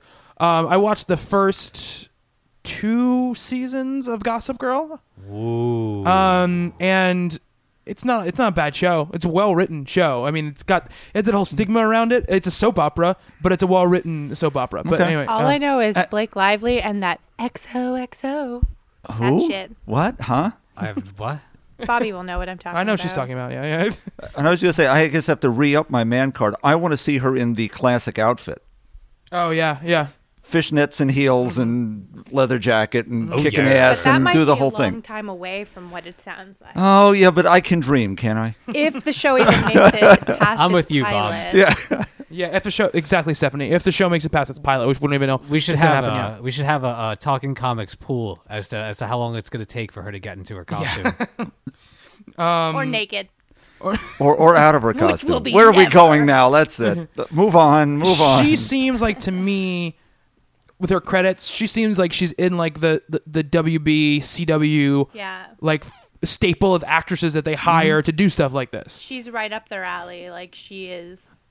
But I mean, Yeah. she's done Supernatural, she's done Gossip Girl. You know, all the shows that she's done seem like they they kind of focus on that time. So uh, Too some of- bad One Tree Hill's canceled because that's right up her alley too. wow, Um, that not show- even not even giving her a Yeah, chance. that show lasted a long time. One Tree Hill, crazy. yeah. Um, that's my that's my parting shot on that story. Let's go. One Tree Hill, man, crazy. In that 90s voice, you brought it back out again. Yeah, I like did.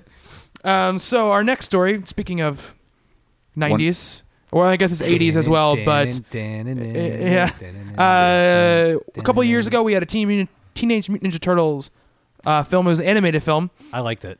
It was a cool, it was a cool movie. Um, not perfect, but I think a, a, a solid effort, and I was looking forward to see what they're gonna do next. Uh, well, forget about that because they are now doing a live action uh, reboot, which they've been saying for a couple of years now that they're going to do. Um, same producers as the animated film. Uh, a director is in talks. It's Jonathan Liebesman who is doing Wrath of the Titans that's coming out this year, which is the sequel to Clash of the Titans. he didn't do Clash of the Titans. Oh, okay. No, 'Cause um, that was awful. He also did uh, Battle Los Angeles. yeah, which is poop. awful. That movie is horrible. Battle I have Poops Angeles, one of those Yeah, kind of yeah. things. Poop Los Angeles. That's what it is. Um, he's also directed um, yeah, Darkness Falls, uh, the Texas Chainsaw Massacre, The Beginning, which is the the sequel prequel to Not the one with Matthew McConaughey. No no no no. No, uh, that was the fourth one. That was the next generation. Oh, next yeah, generation. Yeah, Okay. That's the awful. beginning is the one that, you know they did did the reboot um probably like, what was it, like Renee eight, Zellweger. eight- eight years ago now. Oh, with Jessica Biel and stuff. Oh yes. Okay. This is like the sequel to that, which was a prequel. So there you go. Sequel prequel. My Prequel to brain the just prequel to the exploded. prequel. Yeah, yeah. Um, It's a and it's- requel. and it's being written by um or rewritten, I guess, b- by the Mission Impossible Ghost Protocol writers, Josh Sweet. Appelbaum and Andre Nemec. See, that actually Wow. has me a little excited. Mm-hmm. That has me excited. The director, not so much. Yeah. Um, it will look cool, but I haven't. None of his movies have impressed me. The actually only this is very random, but Jonathan Liebesman directed wh- when when The Ring Two came out. They produced like a short film that came out like in a special edition of The Ring DVD, and Jonathan Liebesman directed that movie, that short, which was excellent. The Ring Two is a horrible, horrible movie, but that short was excellent. That's the only thing I've ever seen him do that I responded positively to. Really, so this does worry me in, in that way. Um, Are we And it wasn't or- in a. This is so short. It's awesome because I don't have to watch this whole thing. no, it wasn't in that Could way. be. It was actually a really All right. good. It was a much more faithful rendition of the Ring kind of ethos and mythos than the Ring Two was. Wow. All right. Yeah. Um, but Steve, what do you think about a Ninja Turtles movie? I just want to know what the difference between ethos and mythos is. Well, I'm gonna say mythos. Oh. M- mythos, not mythos. mythos. Mythos. Oh, what do I think about a new Ninja Turtles movie? Yeah. A live action Ninja Turtles Yeah. movie? Um, I kind of wish they were doing an animated one again. Mm-hmm. Um, I like the like before they made the the 90s cartoon before they decided to go like they realized that the ninja turtles could be marketed to kids and they made them like the whole like you know pizza scarfing cowabunga and and skateboarding the sewers. Um i have uh my mom it's funny that we were talking about the turtles. About three weeks ago my mom was going through the basement and she found a couple of my early early uh, ninja turtles graphic novels. That stuff is really dark. It's really dark. The artwork is dark. the The tone of it is really dark. There's blood. Um, I personally, I'd like to see that Ninja Turtles. Um, I'm afraid of what kind of a tone they're going to take with it because it seems like they could go either way. If we're going to end up with another, like, you know, haphazard Ninja Turtles thing where they're all goofy and Splinter's cracking bad jokes and He made a funny, Steve. yeah, yeah, he's gonna make some more funnies. That's um, Made a funny again. I'm not in the mood for that. Like I personally, I liked. Uh, I didn't love it, but I thought that the the newest CGI Turtles movie was a decent effort. Yeah. Um, it had a it had a cool villain. It had a it had a pretty good story. Um, I just I want to see them. I want to see them get gritty. Like Mm-hmm. I'm tired. I'm tired of them bringing these things back only to have it be like the pussified version of what it could have been. I, I think that the only reason there you could hope for it to be a little grittier is that the target audience. I don't know if Ninja Turtles are now as popular with kids who are our age when we love Ninja Turtles. If that still happens, they've tried right. many times to bring them back, and I think they're moderately successful. But I think the Ni- Teenage Mutant Ninja Turtles target audience is the same target audience as when they made the Transformers movie, which is people who watched it when they were kids who now want something that's it, that it, Well, that- that's what I'm thinking. Right. Um, which could be cool. Um, for me, like my only real exposure to Ninja Turtles, I never read the early graphic novels. What was the, the cartoon was the first time I had exposure to them. And but I will say this: I think that that first movie they made was much more akin to the the comic book, uh, you know, feeling than the the, the the show because when I saw that first movie when I was a kid. I was like, "What the hell is this?" Yeah. like they're so serious. Like Raph- Raphael's gonna die. He's in a, you know, Yeah. the whole the whole storyline. Um, and then they kind of went away from that in the second one and the third one. Um, second one, is, the second one, the second one feels like an episode of the television show to me. Um, the thing that was cool about the the new movie was because it was animated. They could, they were actually ninjas. You know, Yeah. like they, they could do cool stuff. Yeah. Because they weren't guys in big suits where they couldn't really move around. Which they won't do now, I'm assuming. no, they're going to be CG. There's no way they're not going to be CG created creatures. Yeah. So, but if they're like like the apes and Planet Return of the, uh, Rise of the Planet of the Apes, that would be great. Um, Stephanie, uh, I know you're all up in Canada and stuff, but did you have any Ninja Turtles uh, exposure? I've only ever seen the movie, like the most recent movie, because Okay. my parents sucked and they didn't let me watch Teenage Mutant Ninja Turtles or like Power Rangers because they were afraid I was gonna get like all ninja like. Truth. They were like, we don't want you fighting with other children, so therefore you can't watch things with ninja or Power Rangers in the title. Yeah, I don't know. I don't actually have any reasoning why they didn't want me to watch it, but you know. That's good enough. That's funny. Uh, Bob, you're, you're a different generation than the rest of us. I have no clue. yeah, th- that's that's None the thing I want to ask you about it because I mean, to me, like the Ninja Turtles are like a cultural milestone for me. You know, they were one of the like one of the first things I loved as a mine when I was a kid. I know more about the comic and Eastman's book Right. because that came out in that whole indie movement, and it unfortunately spawned way too many bad imitations Mm-hmm. and really terrible black and white books that, that that got so overcrowded they all got destroyed, Mm-hmm. And it's still standing. I mean, they still do print. Yeah, and I mean, and Eastman is writing it again now. Really, Th- he's That's doing the great. run now. Yeah. Um, But they definitely were. It was a dark book, Right. It really was. It was Well- meant to be serious. in this story from CBR Comic Resources, they say that um, it debuted in 1984 as a parody of Cerebus, Daredevil, New Mutants, and Ronin. Yes, absolutely, That's what, that's what they Yeah. said. Um, so it's interesting, right? Um, the funny thing about this is just a little quick aside. There's nothing to do with the quality of the movies or anything, but the reason I first learned like who their namesakes were were only because they were named that, like Leonardo, Raphael, Donatello, Really? Michelangelo. Like, when I was a kid, I was like, why are they called that? Like, oh, they're these famous painters and sculptors, Yeah. and I was like, oh my god, and then you look at them up and stuff. Um, I hope it's cool. I, I hope that it has some cool action scenes in it. I don't need it to be like the Dark Knight. You know, No, I- no. Wow. I just want to see. I, don't want to think see a it could Ninja be. Turtles movie where Raphael doesn't go off on his own, all pissed off for a half hour. Well, do you, I think you'll be waiting longer then, because that's Raphael's thing.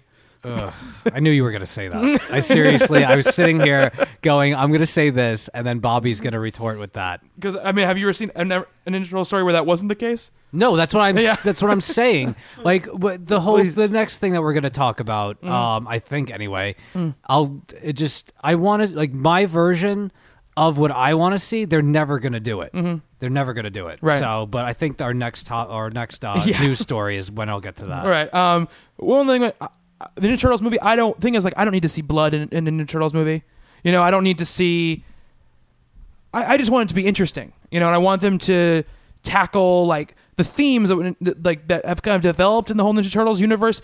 Maybe outside of what became it, but this uh, these four basically they're basically people who are stuck in these bodies uh, uh, of these like mutant turtle things, you know, and they can't they can't go in society, they can't function, they have to kind of be these underground like superheroes and do all this good and get no credit. And I think that that's an interesting dynamic. Yeah, so that's that That'll- would that that'll would be be, there, great. you know? Yes. you know. But are they gonna like? They're gonna do CG, obviously. Yeah. For like the faces and stuff, are they gonna make them like all like realistic? Like, is somebody gonna say like, "Well, why don't we make them look like real turtles? If turtles?" they do that, I'll be very upset. Yes. you know, like like the whole Lizard Man, Spider Man thing. Lizard, you think? Yeah, lizard. Yeah. and um, just like, is it gonna be like those those drawings that you see floating around on DeviantArt online of like the realistic versions of Mm-hmm. Right. cartoon characters? Yeah. Is that we're go- is what we're gonna end up with? I hope like, not. I'm glad No, that like it's gonna Eastman. be turtles with scarves wrapped around their head like actual turtles. Yeah, so weird. yeah, yeah. No, I just I want to.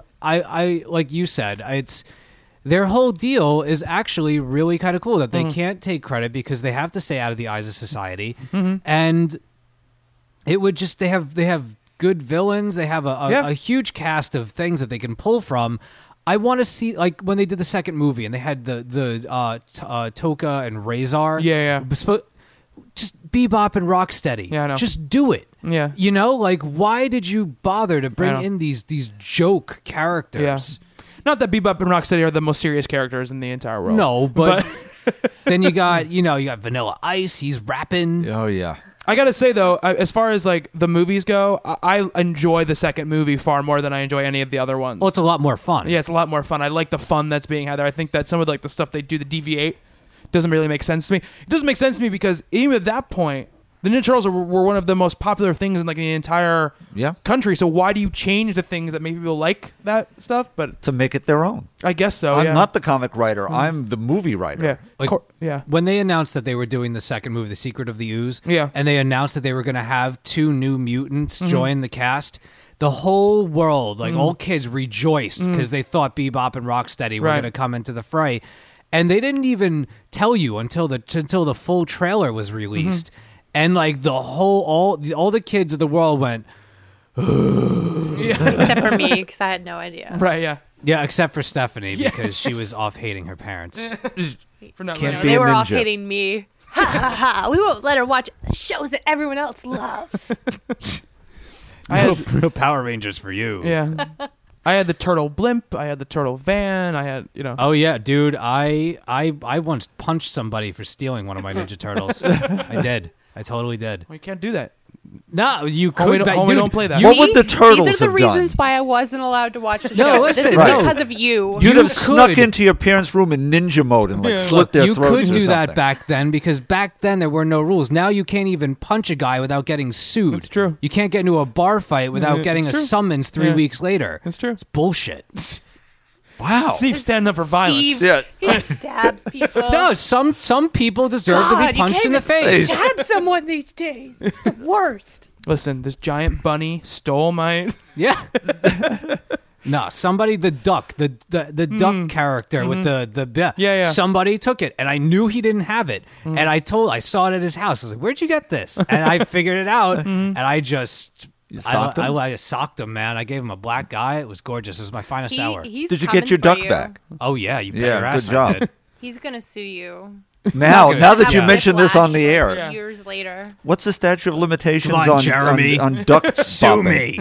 It's not the ninja way. All right, so um, from one childhood property that has the chance to be ruined to one that has already been ruined, um, Transformers Four uh, has been announced um, with the surprising directorial choice of Michael Bay continuing to direct them, even though he said he No wasn't going to direct them. I think something to do with the fact that he is the highest paid director ever now. it made after doing the, billions. Was it? Yeah. Was it just announced today that he's gonna be the director? I don't think. I think it was no. I think it was uh, yesterday or Wednesday. Oh, because I read something yesterday that said he wasn't going to do it and he was just in talks. Uh, um, no, it says Michael at, at confirming reports emerging out of Toy Fair, Paramount Pictures and director Michael Bay have announced they're reteaming for a fourth installment of the blockbuster Transformers franchise, set to open June 29th, 2014. Yeah, no, I saw that too, but I heard like I swear it was either yesterday or today that he was he wasn't sure if he was going to direct or not. I oh. don't know. Anyways, We Said can hope the world will come to an end in December of this year. We won't have to watch this. He said Steven Spielberg and I are working on a whole new reimagining of Transformers, the fourth installment. We've been working on the idea for a few months. I'm excited about where it's headed. yeah, I'm sure you are. Explosions. Yeah. Um, it's weird. They're rebooting the franchise with the same director, which is a bizarre Yeah. idea.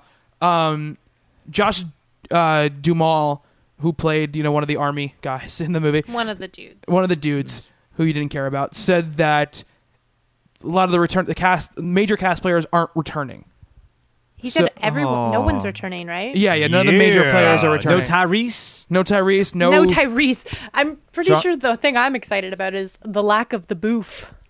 The beef. The boof. The I don't boof. wanna- The beef. I, I don't want to get into my Yes. defense Smoking of pot Shia on the LaBeouf, roof. but uh, no, no, no, no, no, no, No, no, no, no, no, no, no, no, no, no, no, no, no. And No, here's- no, no. I'm gonna I'm gonna give my little rant about the Shia LaBeouf situation before we before we go on to talking about the movie a little bit. What is the situation? Here's my thing: Shia LaBeouf has been in some extremely shitty movies, extremely.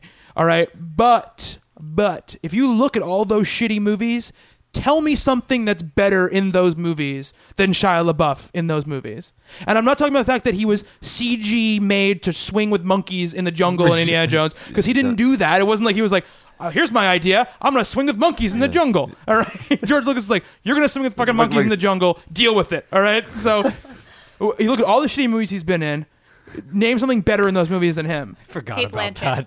Yeah, I, I'll go with that. Oh, and Indiana Jones. Yeah. yeah. Okay, Cate Blanchett is good in that movie, except her character has no purpose.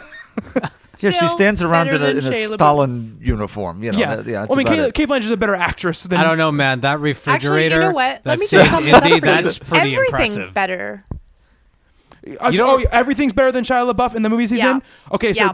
So robots pissing on each other is Yes. better. So Yeah. racist. Uh, Racist robots racist with robots gold are better than teeth. Shia LaBeouf. Job talking. Shia LaBeouf's Yeah. annoying ass parents are more uh, are better than Shia LaBeouf. Stupid scenes Yeah. of Oh, robots oh, dude, in the don't garden you know sneaking they're around. so cool? Yeah. they're so with it. They're so hip. Yeah. especially the mother. Yeah. Oh my god, is she awesome? Yeah. Megan Fox not better than Shia LaBeouf. Megan Fox way better than Shia LaBeouf. At Nope. least she looks good. No, I'll, I'll be with Bobby on this. She she. I hate she her. I loathe her, and I would rather watch anything with her than him.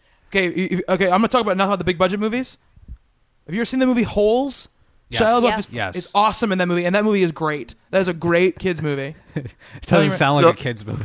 I know, I know. Holes. you ever see that movie Hole? Oh, yeah. Looks great too. The book is great. I heard the book. They're like identical, the book and the movie.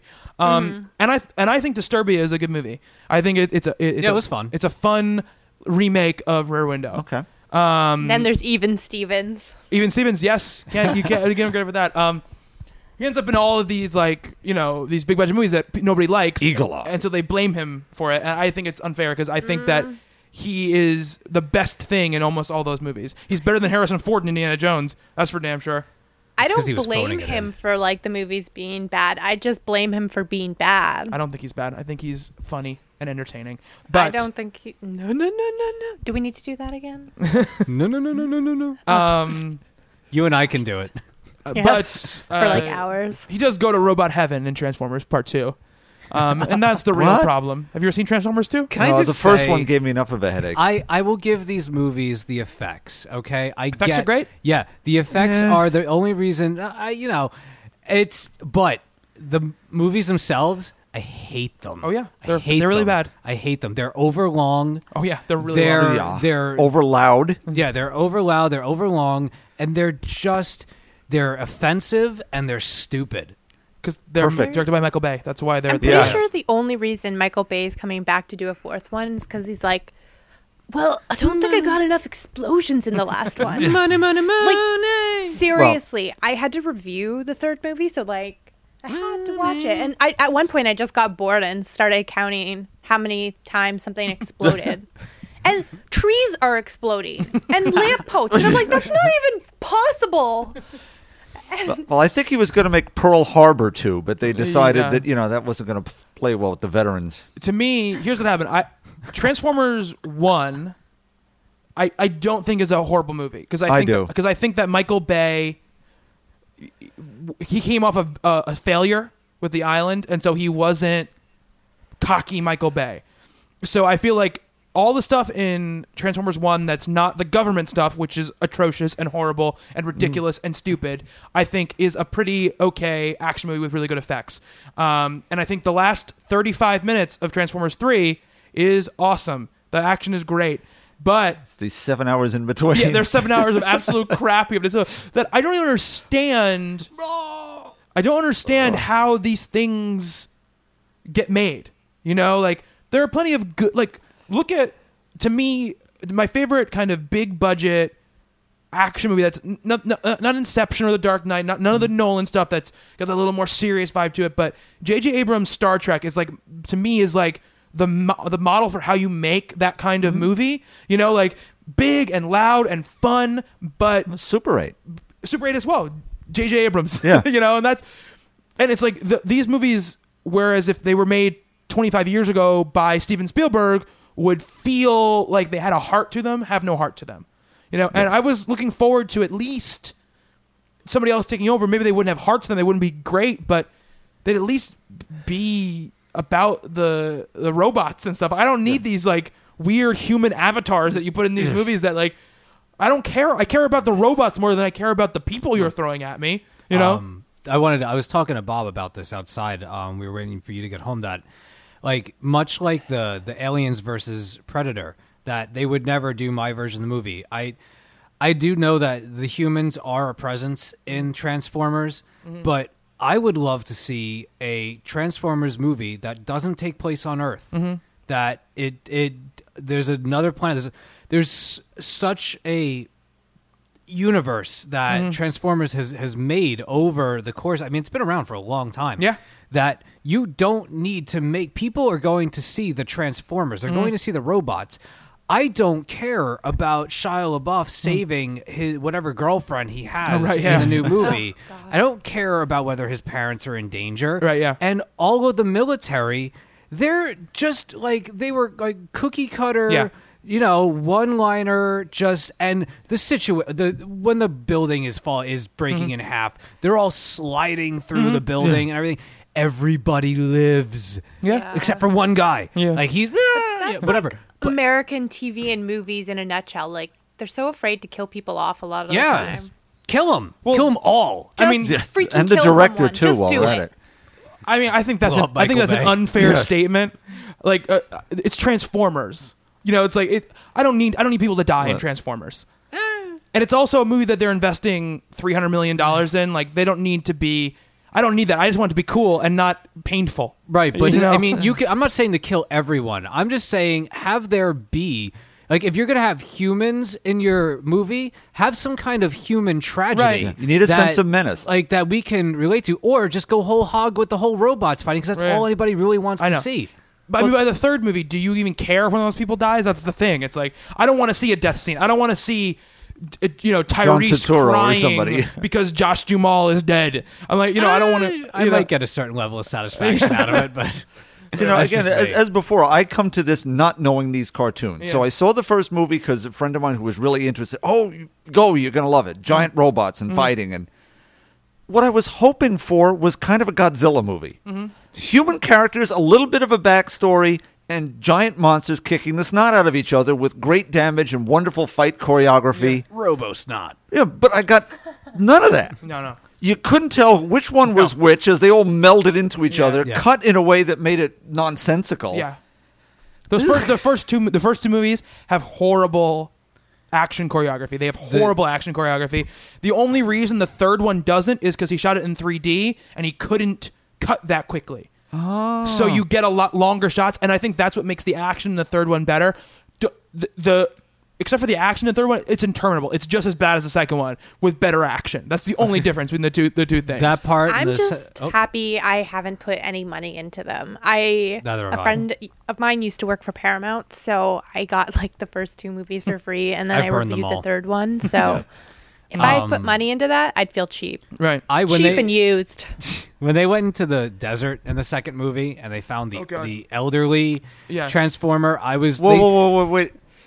Who looked you- like An old man. No, I didn't see the second Yeah, yeah, one. yeah. An old man transformer. Oh, yeah. old an old elderly transformer and God. he's old and crotchety and he's you know he's you know he's I got like robo arthritis Yeah. and it's just it took like 25 minutes Mm-hmm. to get to the desert find him uncover bar- the story activate him for Christ's sake Yeah. and he relays this story to you that like at the end of the 2025 minutes you don't care you want to Yeah. get back to the story and Yeah. there's this whole middle part that Yeah. I was like, "Oh my god, can we please Mm-hmm. get back to the, the destruction and all that?" Like that's why I wanted to watch this movie. I don't need major history lessons of Transformers. all three of the all three of them have the same plot, which is, well, you think this is bad. There's been somebody else here Yeah. for a really Oh. long time, and they're even worse than the Transformer that's here I right hate now. that shit in the front. Well, we found you on eBay. Yeah. Oh my god. Yeah. You know, like first we'll talk about dating yourself. Yeah. And then just it's such a ridiculous, ridiculous way to open up a movie. There's an that- even badder Transformer waiting for you. This guy's been on the the, the whole storyline of the third one, which is like these these like there's this portal on the moon that can bring. Uh, I'm, uh, and I uh, I was why didn't you do that in the first movie? Yeah. If you Yeah. knew the whole time that that thing was there, why'd you wait till the third movie to bring your whole army into the thing? Um, and you know, Leonard Nimoy voices like one of the robots in the third movie, and Oh. he repurposes a Wrath of Khan line for it, and it's like the needs of the many outweigh, you know, yeah, yeah, yeah, yeah, yeah, a few. It's a really And the bad- most outrageous plot line is Shia LaBeouf getting to hook up with Megan Fox and Rosie Huntington Whiteley, Yeah, or yeah. whatever her name is. They're like- yeah, right. the most gorgeous people in the world. I wouldn't sleep with that guy if I was paid to. You sleep with me? No, no, no, no, no, no, no, no, no, no, no. Had to get it in one more time. Um, so um, I guess we're Fourth not movie. excited about Michael No. Bay directing Transformers No. 4. I, I, I again, I. Uh, I'm not excited about Michael Bay tra- transforming anything. Yeah. Um, uh, I don't. I don't care. now with words. Uh, I- the uh, I mean, to me, like Michael Bay, I I love The Rock. I do too. I too. think The Rock is awesome. It's and that movie was so long ago, but that movie that's a great action movie. Um, It's fun. I And like it. Great cast, g- wonderful performances. Maybe they're on their own autopilot. He did Yeah. nothing, and you've got Ed Harris and. it's also Connery because and it's Nick. before he's So- big, so he's not a cocky bastard, you know. And it's a, he's made Bad Boys, which is a is a fine little uh, action movie. It's small compared to all his other stuff, but I think I think to him the perfect movie is Bad Boys Two. That's what I think. Mike, to Michael Bay, that's the perfect movie. Like two and a half hours long, like sixteen different plot threads. When stuff is when, when stuff is exciting, it's going fast, and anything that's sad is in slow motion. That's what Michael Bay does. That's what he does. Um, but at least like Bad Boys has a engaging lead actor. Um, so not Who, excited. Martin Lawrence. Not excited. Not Martin Lawrence. Will Smith. yeah, Martin Lawrence. Um, Martin Lawrence has been hanging out too long with Eddie Murphy, chilling on those fat suits. what I'm more excited about is Will Smith and Men in Black, but we won't go there. I think that I, I think that trailer looked kind of cool. I don't know if it's going to be good because the second one is a piece of trash, but I, uh, Agreed. But it has Rosario Dawson in it. The second one, yeah, it does. It does. Yes, Yeah, so It's that's got, uh, something. Yeah. Lara Flynn Boyle. it does. Yes. He's the bad guy in it. She looks good in the movie, though. Yeah. She's pretty. Um, I like her. Uh, Josh Brolin though playing young Tommy Lee Jones Looks pretty amazing. looks pretty hilarious. That's who that was. Yeah. yeah. I will watch it. yeah. I'll watch it too. Um, I love the first one. the first one's a lot of fun. yeah. The second one is just it's one of those things where I feel like Oh, we're the talking cameo about by Michael Black. Jackson. Oh yeah. And I'd sure rather watch Men in Black 3 with Will Smith than Colossus, the Forbin Project with Will Smith. Right, yeah. That's true. I remember, yeah, Michael Jackson comes onto the screen. Yeah. With Yeah. Al Roker. Look, Yeah. alien. They're Right, aliens. Right.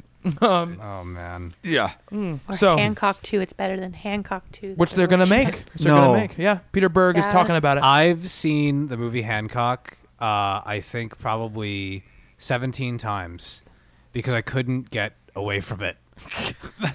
I You didn't see it on purpose, 17. No, it was. Uh, I I was I was staying somewhere for about two weeks, where the TV only had about four channels, and it was. Well, that's it, The you choose to Hancock it was it was Yeah. that movie and some other like romantic comedy that it was only those two movies and i we just left the tv on and it was on every time constantly it became like a running joke and yeah i've i've seen hancock But it's way got too many Charlize times Theron. yeah and Jason Bateman. yeah. Mm-hmm. No, I, I personally I like the movie. It I was do just too. after 17 times, Nothing's you good. you know you Yeah. kind of want to freak out a little Yeah. bit. I bought it in the supermarket for $3. It was there at the counter. I was buying, you know, Sunday's breakfast. Yeah, fine. I'll buy a movie. It was enjoyable for 3 bucks. I've actually never seen it, so I haven't. I didn't mind it. I liked it. on I like Peter Berg as a director. I liked that it wasn't what I expected it to be. Mm-hmm. It was had a much more serious tone, and uh, Will Smith's character was not what I thought he was going to Mm-hmm. be Yeah. in the film. That he was Yeah. nasty, and he was like, it was it was decent. I mean, you know, don't watch it 17 times, right. but um, I don't. It's you know, It's Worth a watch. Yeah, it's worth a watch. You won't be you, you won't be too depressed after Well, I liked it, I think, because everybody told me that it was like the worst thing ever. So mm-hmm. just go in thinking it's the worst thing Yeah. ever and you'll love it. Well, There you you know, go. Stephanie, as you say that, I think that's the way I came at mm-hmm. it. Everyone Right. told me how bad it was. now I'm gonna watch it and be like, "This is horrible. Why did Steve and Bob say it was so good?" Well, no, listen. Blame Stephanie. She likes ever. it more than the rest of us. words. She oh, well, hasn't watched Word. it 17 times though. Whenever I saw the trailer for Hancock, I just always thought of Superman three. You know, when he gets like the the synthesized No. kryptonite that makes him like an ass. Yeah, but it is much deeper than that. Right, but that's It why is- yeah, the but- trailers yeah. I thought I'll get there when I get there, whatever, you know. Um so we got we end up talking about Hancock. And That Men happened. in Black. Yeah. You're welcome. That Much happened. better than Transformers. It's true. Shia LaBeouf and Will Smith Mm-hmm. only on Talking Comics. Bad Boys 3. yeah. Yeah. Oh yeah. Let's do Where it. we talked about everything but comics. yeah. um, yeah. So um, we're not going to go with this week's releases because they already happened and uh, uh, it doesn't really going to do anything. But uh, today, Ghost Rider, if you listen to this on Friday, Ghost Rider: Spirit of Vengeance. Oh, boy. is out, directed by Neveldine and Taylor, who are the guys who made Crank. And Seriously? yeah, Nice. yeah, and Gamer. I did not. Uh, Gamer was okay. I did not like Crank 2, but I love uh, the original Crank. I love Gotcha. that movie. So I went to see that with my friend in theater, and I felt like I was on drugs, and I wasn't. It's such. It's so much fun. Mm-hmm. It's so much like what it's supposed to be. It's supposed to be a ridiculous action comedy that moves at like breakneck speed. That's exactly what it is. I love it.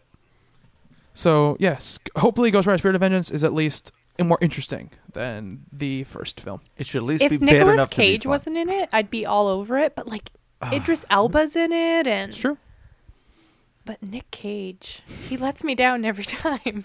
It's a bad run for him lately. There's a really funny YouTube video that's it's a new one. It's just all of his best quotes from every, like all his movies, Is he dressed as a teddy bear? and it's ridiculous. Well, no, they don't. They don't have that one. They have a couple Oh, ones. that's They have a too couple bad. ones from Wicker Man. But Okay. I I pretty well watched that clip of him punching a woman dressed as a bear like on a weekly basis from Do you ever see the, Wicker um, Man. Yeah. The cartoon It's of him. Oh, go ahead, the Stephanie. best.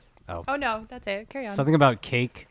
Something about wanting cake. No. No, I'll have to find it for you. It's really, it's damn funny. if anybody missed, he was uh, um this past weekend on Saturday Night It Live. was very funny. Nic Cage and Nic Cage. Nic Cage Yeah. and Nic Cage. It was him and um, Andy Samberg uh, doing like their "Get in the Cage" segment, and they were talking about Ghost Rider, and it, it was very funny. It was very very funny. Nicolas Cage was a really good sport about it all.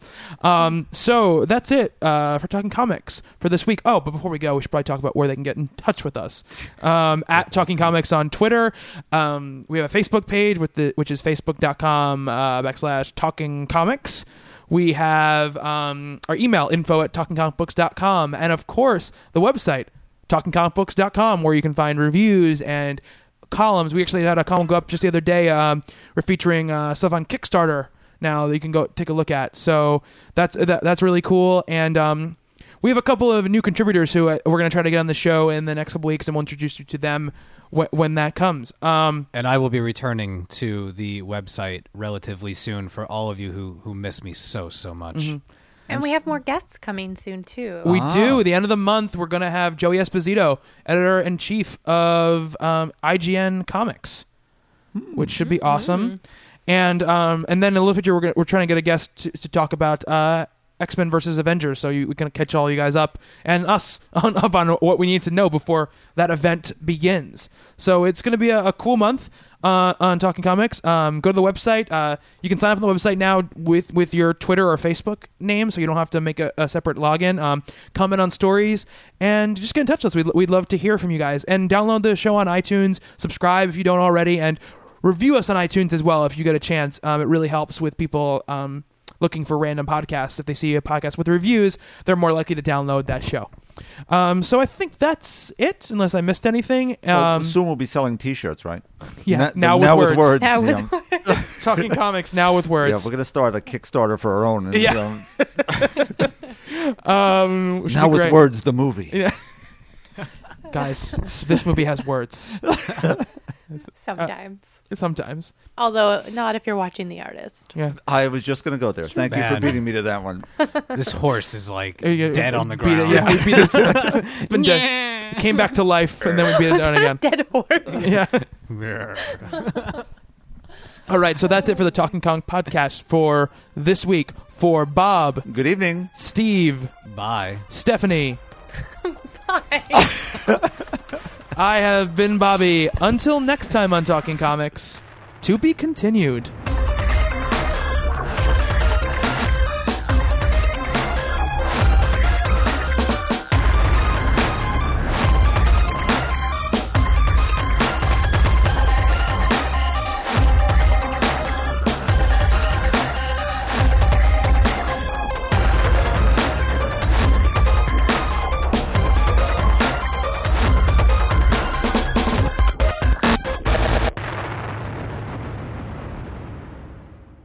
Words. with words. With, now with words. words. Words. Talking comics now with words. That's the tagline for next week. Yeah.